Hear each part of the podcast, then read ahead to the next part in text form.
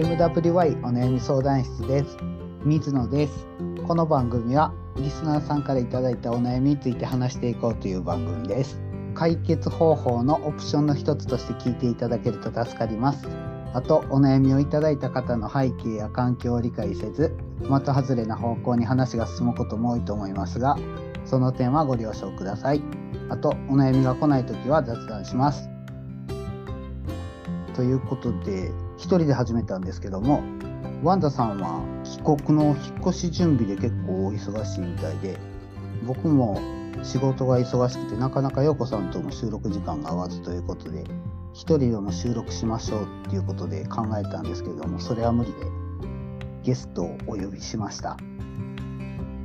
ご紹介します。山出犬さんです。どうもこんばんは。山出犬です。よろしくお願いします。はい僕と山出犬さんは、まあ、僕とワンダさんが出会ったセカザツのコミュニティの中で知り合ったんですよね。そうですね。はい。なんかそのツイッターでたまに名前を拝見しててどんな人かなっていうのが最初あって、はい、でだんだんその生活のコミュニティに入ってだんだん仲良くなっていったような記憶が、はいね、最近は月に12、はい、回23時間しゃべる感じですよね。23時間そうですね。そうそうそう山田犬さんと2人で喋るのって初めてですよね。そうですねいつもたくさんの人がいる中でちょろっと喋ったり聞いたりしていて、こうやって実際に2人でちゃんと喋るのは初めてかもしれないですね。そうですよね。月に2、3、2、3回ってことないか。1、2回ぐらいはここ2、3ヶ月喋ってるよね。月に。そうですね。まあ月1回は必ず喋ってるような気がします。はい。はい。結構それで深い話をしてるような気がするんですけど、はい、いつもただ僕がねお酒を結構飲んでるんで、はい、全く内容を覚えてないんですよ。じゃなんなんなんとなく覚えてるんですけど確か大切なこと喋ったような気がするなっていう。あそうですかいつもそんな感じ今日は何も飲んでないんで大丈夫です。はいありがとうございます。はい、はい、であの聞いてる方は山田犬さんのことを知らないんで、ちょっと山田犬さんの自己紹介をお願いしたいんですけども。あ、僕、えー、山田犬って言います。えー、三重県に住んでいて、もうすぐ50歳。はい。えー、ラーメン屋さん巡りが趣味、あと、たまに楽器、エレキベースをバンドの中で弾いたりしたり、あとはオートバイにたまに乗ったりしています。今の読んだ？いや読読もうと思ったんです。けど横目で見ながら 読めなかったです。三重県ご在住三重県はどこ？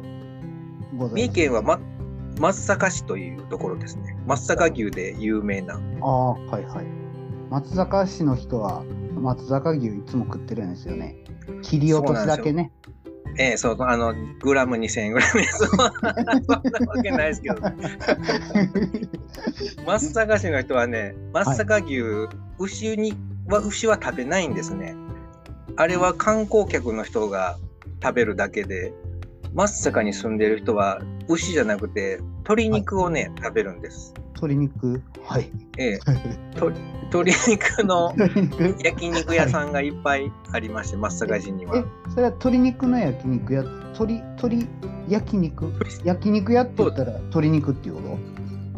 まあ、そうですね、焼肉、や焼肉屋って言ったら牛肉の焼肉屋なんですけど、鶏のホルモンっていうかな、鶏の網焼きっていうか、はい、焼き鳥ではないんですけど、はい、鶏の網焼きっていうジャンルではい、なんか B 級グルメとかで紹介されたりしています。へえ、それが美味しいんですか、どんな、どんな感じの？鶏をね、はい。唐揚げよりちっちゃく切ったような、一回りちっちゃく切ったようなやつを、はい、はい、そのお店独特の味噌だれにつけて、はい、それをガスコンロの網の上で焼いて食べます。自分らで焼いて食べるんですか？そうですね、そのテーブルごとにコンロが、ガスコンロが置いてあるんで、それにバーッと、焼肉屋と一緒？そうですね、焼肉、そうですね、一緒ですね。うん。網があってそのええ鶏を網焼きする感じ？そうですね。それがね、むちゃくちゃうまいんです。へえ前からええその話聞いててなんか食いたいなって思うんやけど。ご飯にものすごく合うんでね、いつも飯大を頼んで、あと生ビールも一緒に頼んでいます。ああそうですね。へえはい。あとそのキャベ,、はいキャベツもね、一緒に頼んで、その味噌だれを別でタレだけもらって、はい。で、キャベツを味噌だれにつけて、食べて、キャベツ食べてビール飲んで、焼けてきたらお,、お肉食べて、そのお肉についたタレをご飯にちょんちょんつけて、そのご飯も食べて、あもうずっとループで 止まらないい。ですね。あはい。山田犬さんさ今回、あのちょっともう一人で無理やから収録無理やからと思って誰か誘おうと思った時に一番に浮かんだ山田犬さんやったんですけどあありがとうございます。山田犬さんだから食い物の表現うまいよねいや僕ねその人とね、喋るのが、実はちょっと苦手で、でえーずーっとね、その20代、30代の頃も、はい。結構その飲みに出歩いてて、そのバーとか、はい。そういうところで、一人で飲みに行ってて、はい。で、その行ったところでみんなお話が上手な人がうん。いっぱいいたんで、そういう人らの話を聞きながら、こう、笑ったり、相槌打ったりするような生き方をずっとしてきたんで、自分からこう何か話をするとか、そういうのはほとんどしたことがなくてね、それをいつかなんとかしたいなとずっと思ってたんで、これひょっとしたらいい機会になるのかなと思って、あそうです、ねえー気合い入れてきました。あそうですかはい。え自分の才能に気づいてない感じよね。いやいや、それはもう買いかぶりっていうかね。そうですか。だってさ、えこの前喋った時にーはい。ラーメンはアートやっていう話しとったん覚えてます？覚えてないです。そうなんや。あラーメンは愛とか言ってなかったあそうか。ラーメンは愛か。あ愛の話をしとったんや。そう、愛の話もね、しようとするんですけど、はい。自分でも全然分かってないというか、まとまってないんで、話し始めてもなんかね、途中で尻すぼみというか、あれあれはい。みたいな感じで、シュワシュワーと消えていくのがあ僕の話の特徴ですね。えそうですか。え今日もう一回、もう一回その料理は愛やっていう話を聞きたいんですけど。ああ、そう、聞きたいですか？いや、あの、だんとところどころなんかこう、質問を、クエスチョンをどんどん挟んで、僕を開はい開拓してください。よあかったら。はいはいえー僕も自分の中でどういう風になってるんかよくわからないんで、はいちょっとはい掘っていきましょう、その辺は。はい。でね、ええ前ね、山根野さんが言い,、言い出したのは、愛について語りたいから5分くれっていう話になって、あ、それ覚えてます。で、料理は愛やと思うんですっていう話。あ、急に料理になったんですね、そこで。うん、そうそうそうそうそう。そう。いや、もっと本当はね、愛について語りたかったと思うんですけあ、ど、そうんか、か。いいえですよーななんで料理理行ったんやろ。いいですよ。語って語って、語って。いや、その料理については、はい。その時も行ったかもしれないんですけど、その、はい例えばお店にはい。行くじゃないですか。はい。で、お店で、例えば、こう、働いてる人が作っている人と、その、はい。ホールでこう料理を運ぶ人と、はい。まあ、2人いたとするじゃないですか。はい。で、例えば、こう、料理を運ぶ人に、こう、お店に対しての愛とか、お客様に対しての愛とかがうん。ある場合は、うん。もう入った瞬間からこう、ああ、気持ちいいな、ここ、ああ、いい感じやなっていう感じるわけです。うん？店に入った何かね瞬間に、入った瞬間にもうその向こうがいらっしゃいませとか言う前ぐらいからなんかこうねへー。感じるものがあるようなないようなへー。あるような。へでー。そのうん。愛がない店はねその入った瞬間にそのやっぱり店の雰囲気というか明るさとか綺麗さとかもあるのかもしれないですけどうん。なんか入った瞬間にここあれ？ここはなんかちょっとなんか嫌なんか霊能者みたいですねこの話。うん、そ愛のない場合はなんかちょっとその雰囲気がちょっと悪い。ここはちょっとなんか、うん、悪いなみたいな。気がして。であそのまあ料理さえ美味しかったらいいかと思って注文するんですけど、うん、その作る人もそのお店とか自分のこだわりとか料理に対しての愛がある場合はもう何,、何かねもう全然見た目も盛り付けも綺麗やし、うん、お皿もなんか凝っててその料理と合ったお皿で乗ってきたりとか、うん、その出てくるタイミングとか、いろいろねその愛を感じる要素がいろいろあるわけですよ。こうなんかこう盛り付けがすごく縦に高縦長で高かったりとか。えー、愛のないところはちょっと高さが低いことも多いし。うん、そんな感じですかね。愛は高さ、高さなのかな。うん、やっぱやっぱり上手に喋れないですね。いやいやいやいや、でもでもでも、その皿にも、盛り付けにもタイミングにも愛を感じるよっていうのは、なんかそのなるほどねって思った。うん、なんかこういうふうにして、うん、お客さんにこういうふうな感じで届けたいという気持ちがね、うん、こっちに届くのがやっぱりそのこっちまで届いてこその愛かなと思うんですけど、うん、うん、やっぱり、やっぱりっていうか、うん、向こうのその独りよがりの料理の出し方だとそのやっぱりなんかこう値段も微妙に高かったり感じ感じがしたり、うん、うん、ちょっと味が強すぎたりとか、うん、その相手を見て作ってない感じがあったりとかして。うん、なんかこうこっちと向こうとのコミュニケーションがない向こうからの一方通行的なものを感じたりはそれは料理にもその接客に対しても何かそういうものが感じます。こっちとのやり取り、うん、を感じれるのが愛なのかな。どうなんやろう向こうがこっちのことをこう思いやってくれる？はいはいはいはい。それでこっちも思いやられてるなと気づく？うん。で、その感謝の心を持って、うん。え？いやいやいや、すごい、ええー、とこ、ええー、とこ一等。う。ん、だいぶええとこまで来てますか？いや、いや、店の人が思いやりを持って接してくれて、うん、こっちも気づいて、うん、で、感謝してみたいな感じ？そうですね。それでどうするんやろ、はい、それでお金払ってくれるのか。うん、あ満足して納得してお金を。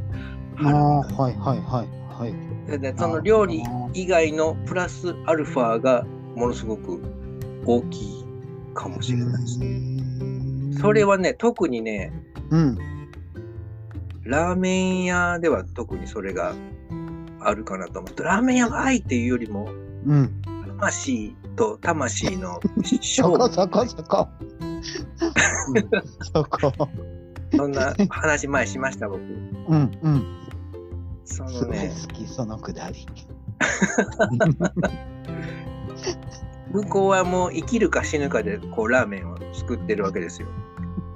やっぱりね、その、えー、毎毎日ね、ラーメンをね、試食したりするとね、うん、どんどん体調がおおそらく悪くなると思うんですよ。脂っこいし、小麦粉、はい、小麦粉ばっかりだし、はい。うん、そういう命を削って、あとはあるいはその、そこの大将がいろんな店を食べて回って勉強するのにお金も削って、うん、いろいろなものを削って、うん、ややっと完成したその魂のラーメンをね、うん、この受け取る側もこうなんとなく食べてはダメですね。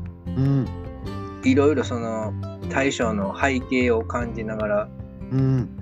うん、あとはその大将の喋り方とか 顔色とかをて。うん、そうするとなんかこう何倍も奥深い味わいになってくると思います。へえうん、あれこれ真面目な話なんですかねこれ。いやいやいや。いや真面目な話だと面白い。愛は難しいな。魂と魂のぶつかり合いってなんか僕、ええラーメン屋でそんなん感じたことないんですけどえ、ないですかいやないないないない この話をさこの話をさ「そうそうそう」って言ってくれる人もやっぱりおる感じ？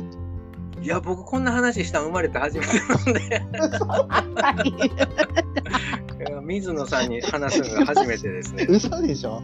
だってなんかええ鉄板、鉄板ネタっぽい喋り方前しとったからあ、そうですか。あこれは得意僕技出してきたんやなって思って、いやー、もう、見られたほとんど。鉄板ネタやろうとか。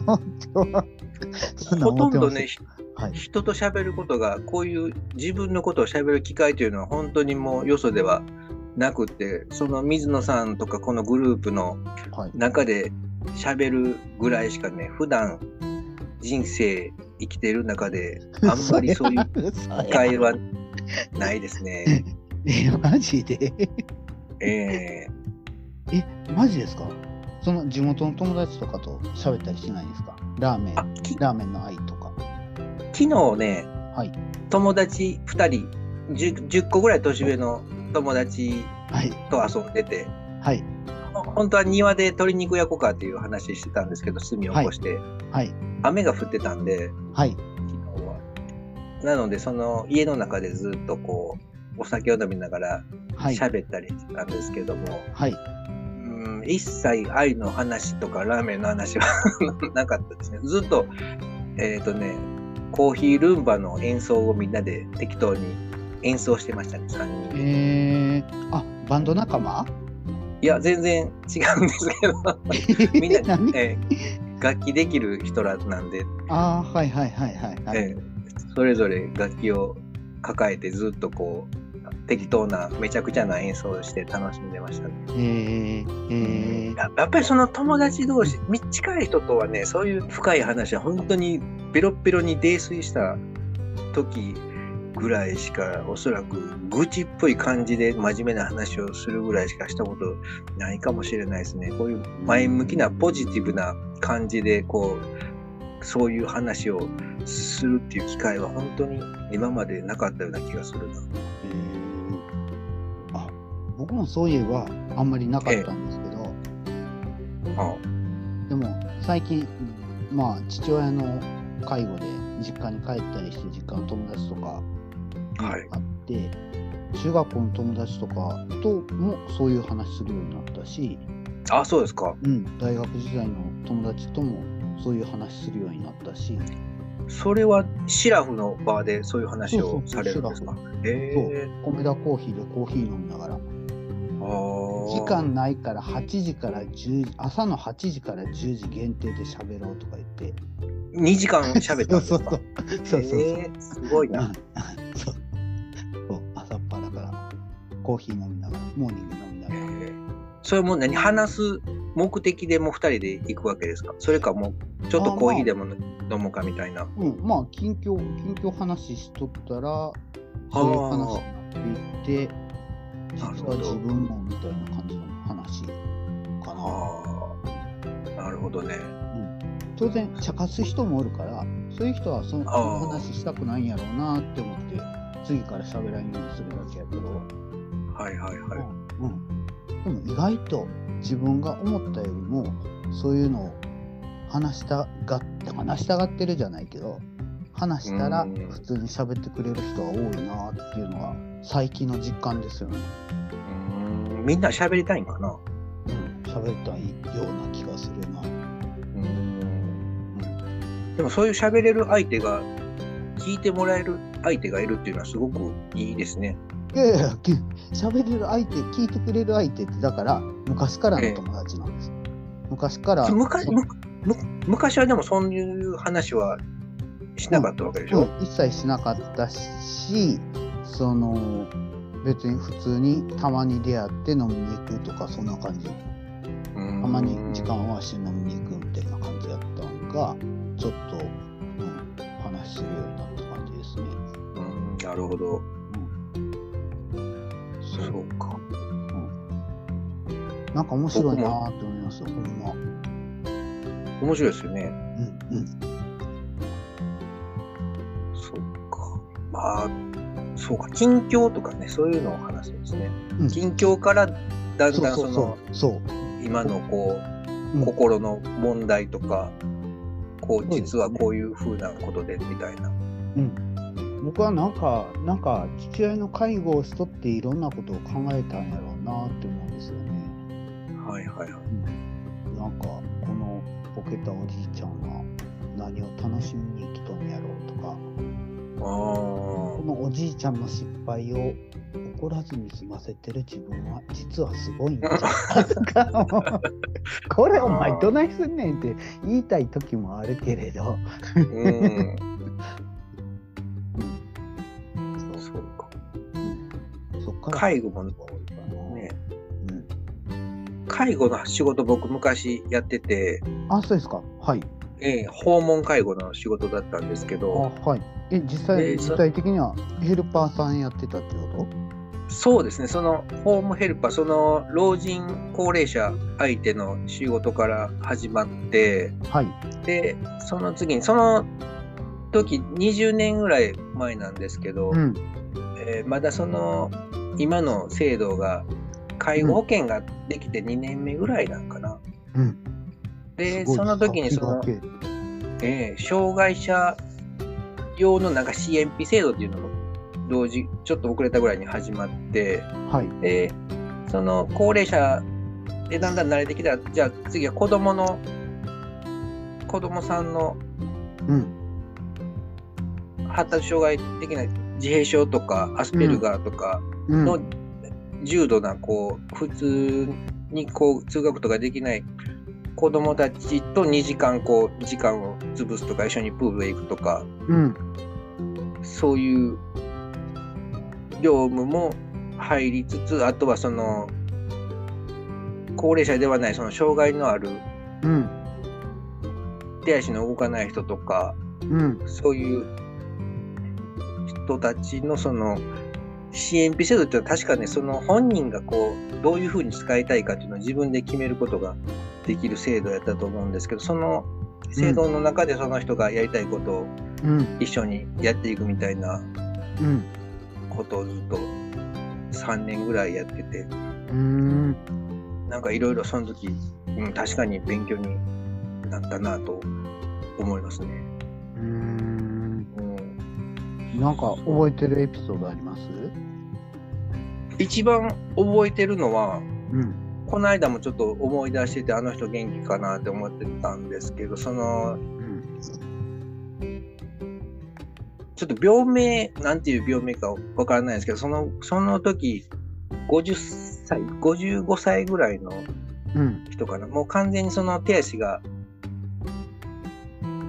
なんていうか、もう生まれ、生まれつきも動かなくて、その、短いというかちっちゃくなっている感じでずっと電動車椅子で生活してうん。いる方が見えて、うん。で、ものすごく頭ははっきりしてて、ものすごく賢い人なんですけど、うん。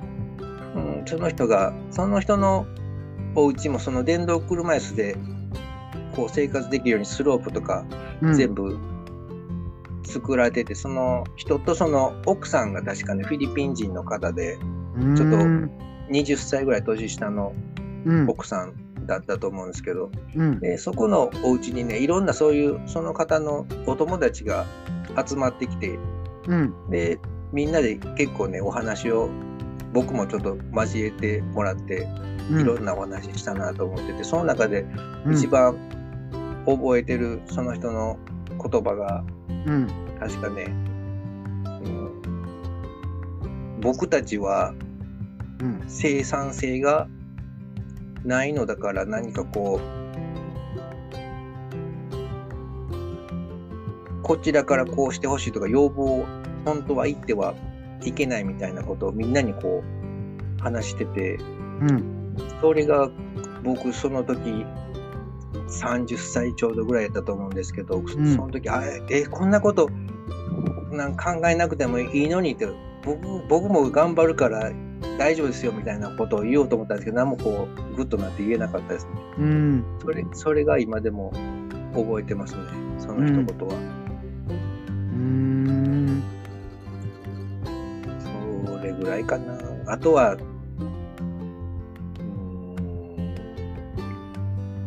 まあ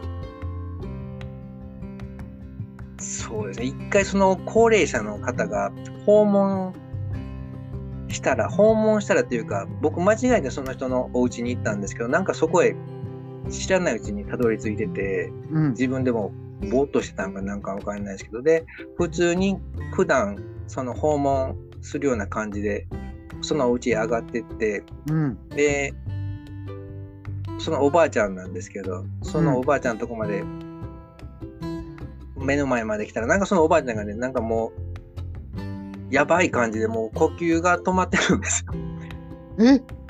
え？で、どうしようと思って、え呼吸が止まってて、ね、え？で、あ、はい。ちょっと揺らしたら、はい。またパーってなんかこう、ふすーってこう、また呼吸始めて、これなんかちょっとやばいんちゃうかなと思って、うん。で、いその会社の事務所の方へ電話で連絡して、ちょっとこういう状況なんで、どうしたらいいですかって。うん。じゃあ、とりあえず救急車呼びますねって言って、うん。で救急車でその人運ばれてって、うん。で僕も途中まで一緒についてったんですけど、まあ、次の訪問の時間の都合もあったんで、うん。その後、まあ、助かってよって聞いて、ああ、よかったって思ったんですけど、その後にですね、はいそのご家族の、ご家族っていうか、そのおばあちゃんの息子さんの奥さん。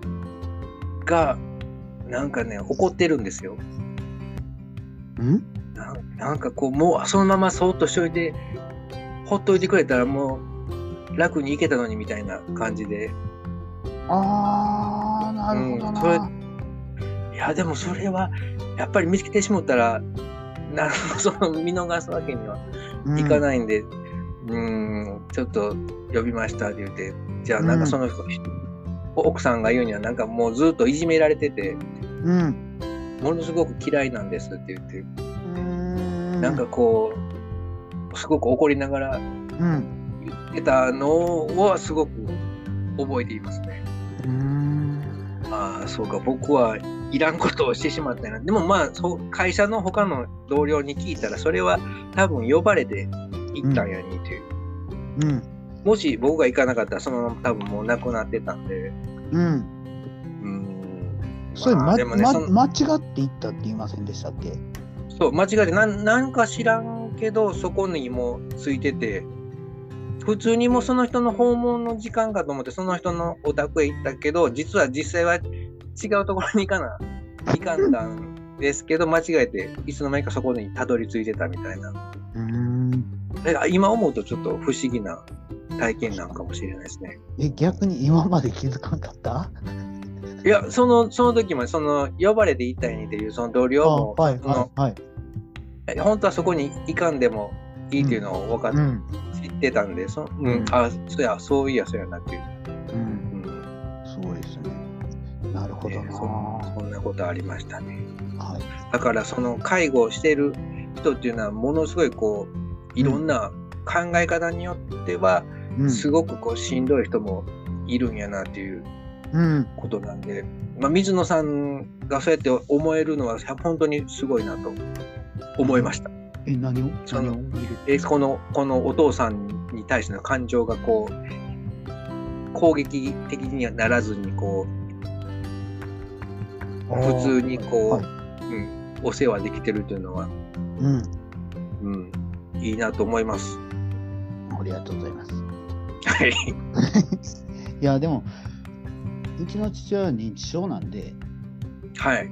なんか認知症の勉強に僕行ったんですよね、町田市の。はで、その時に、なんか2時間の認知症の勉強を2回受けたんですけど、あ、ええ。で、その時の話はほとんど覚えてないんです。ああ、そうですか。でも、1個だけ覚えてることがあって、なんだろう。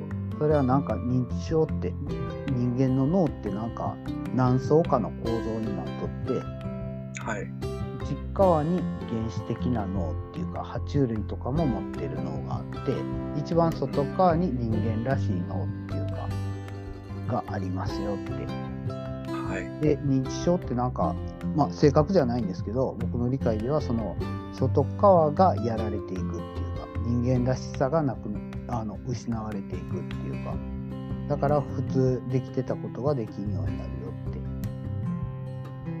でも昔のことは覚えてたりとかはいそれとか最後までどんなに重度になっても最後まで生きてる脳は危険を察知する脳やっていうんです。爬虫類とかも持ってる。魚とかも持ってる脳。それは何かって言ったらこいつは味方か敵かっていうそれを見分ける能力は衰えへんねやっていう。そうなんですね。そうそれだけ覚えてて。そんなんやったら俺はどんなことがあっても敵って思われたくないなって思ったんです。だかうんうん。らもうそれだけなんですよね。全然4時間も勉強してそれしか覚えてないけどうん。でもなんか僕はもうそれだけは自分で守ろうって思ってるんですよね。それだけなんです僕認知症で知識というか一つ覚えてるっていうかはい。ひょっとしたら何かこう本かなんかで読んだんかもしれないですけどはい。認知症っていうのは特に軽い時はうん。ずーっとねぼんやり全体的1日24時間認知症になってるんじゃなくてうん。その一時一時その最初の方は最初の1日の中の30分とか1時間うん。認知症になったりして、まだ普通の感じに戻ってくるうん。らしいんです。うん。でそれがだんだん認知症がひどくなってきてもそういう普通に戻る時間帯というのはうん。あるらしくって。うん。だからその完全にもうボケたわけじゃなくってうん。時々こう戻ってくるみたいな。普通に戻るってことか。はいはい。そそうそれでずっと認知症扱いしてたらなんかいつの間にか、あれ？ふ今普通やなみたいなうん。時があった時は多分その普通に喋れる時やと思います。ああ、確かにそれなんか感じるときある。あそうですか。思いながらあと5分しかないんですけど、はい。計画通りとはいえ、山田犬さんの話を聞くことだけで終わってしまいました。はい。どうもありがとうございました。ちょっともう時間なんではい。ここで今回は終わりましょう。ありがとうございました。はい、じゃあ終わりますね。皆様からのお悩みお待ちしております。あと、聞いていただいた感想などもいただけると嬉しいです。メールアドレスは mwy.onayami.gmail.com です。ツイッターはハッシュタグ MWY 相談室です。では、さようなら。さよなら。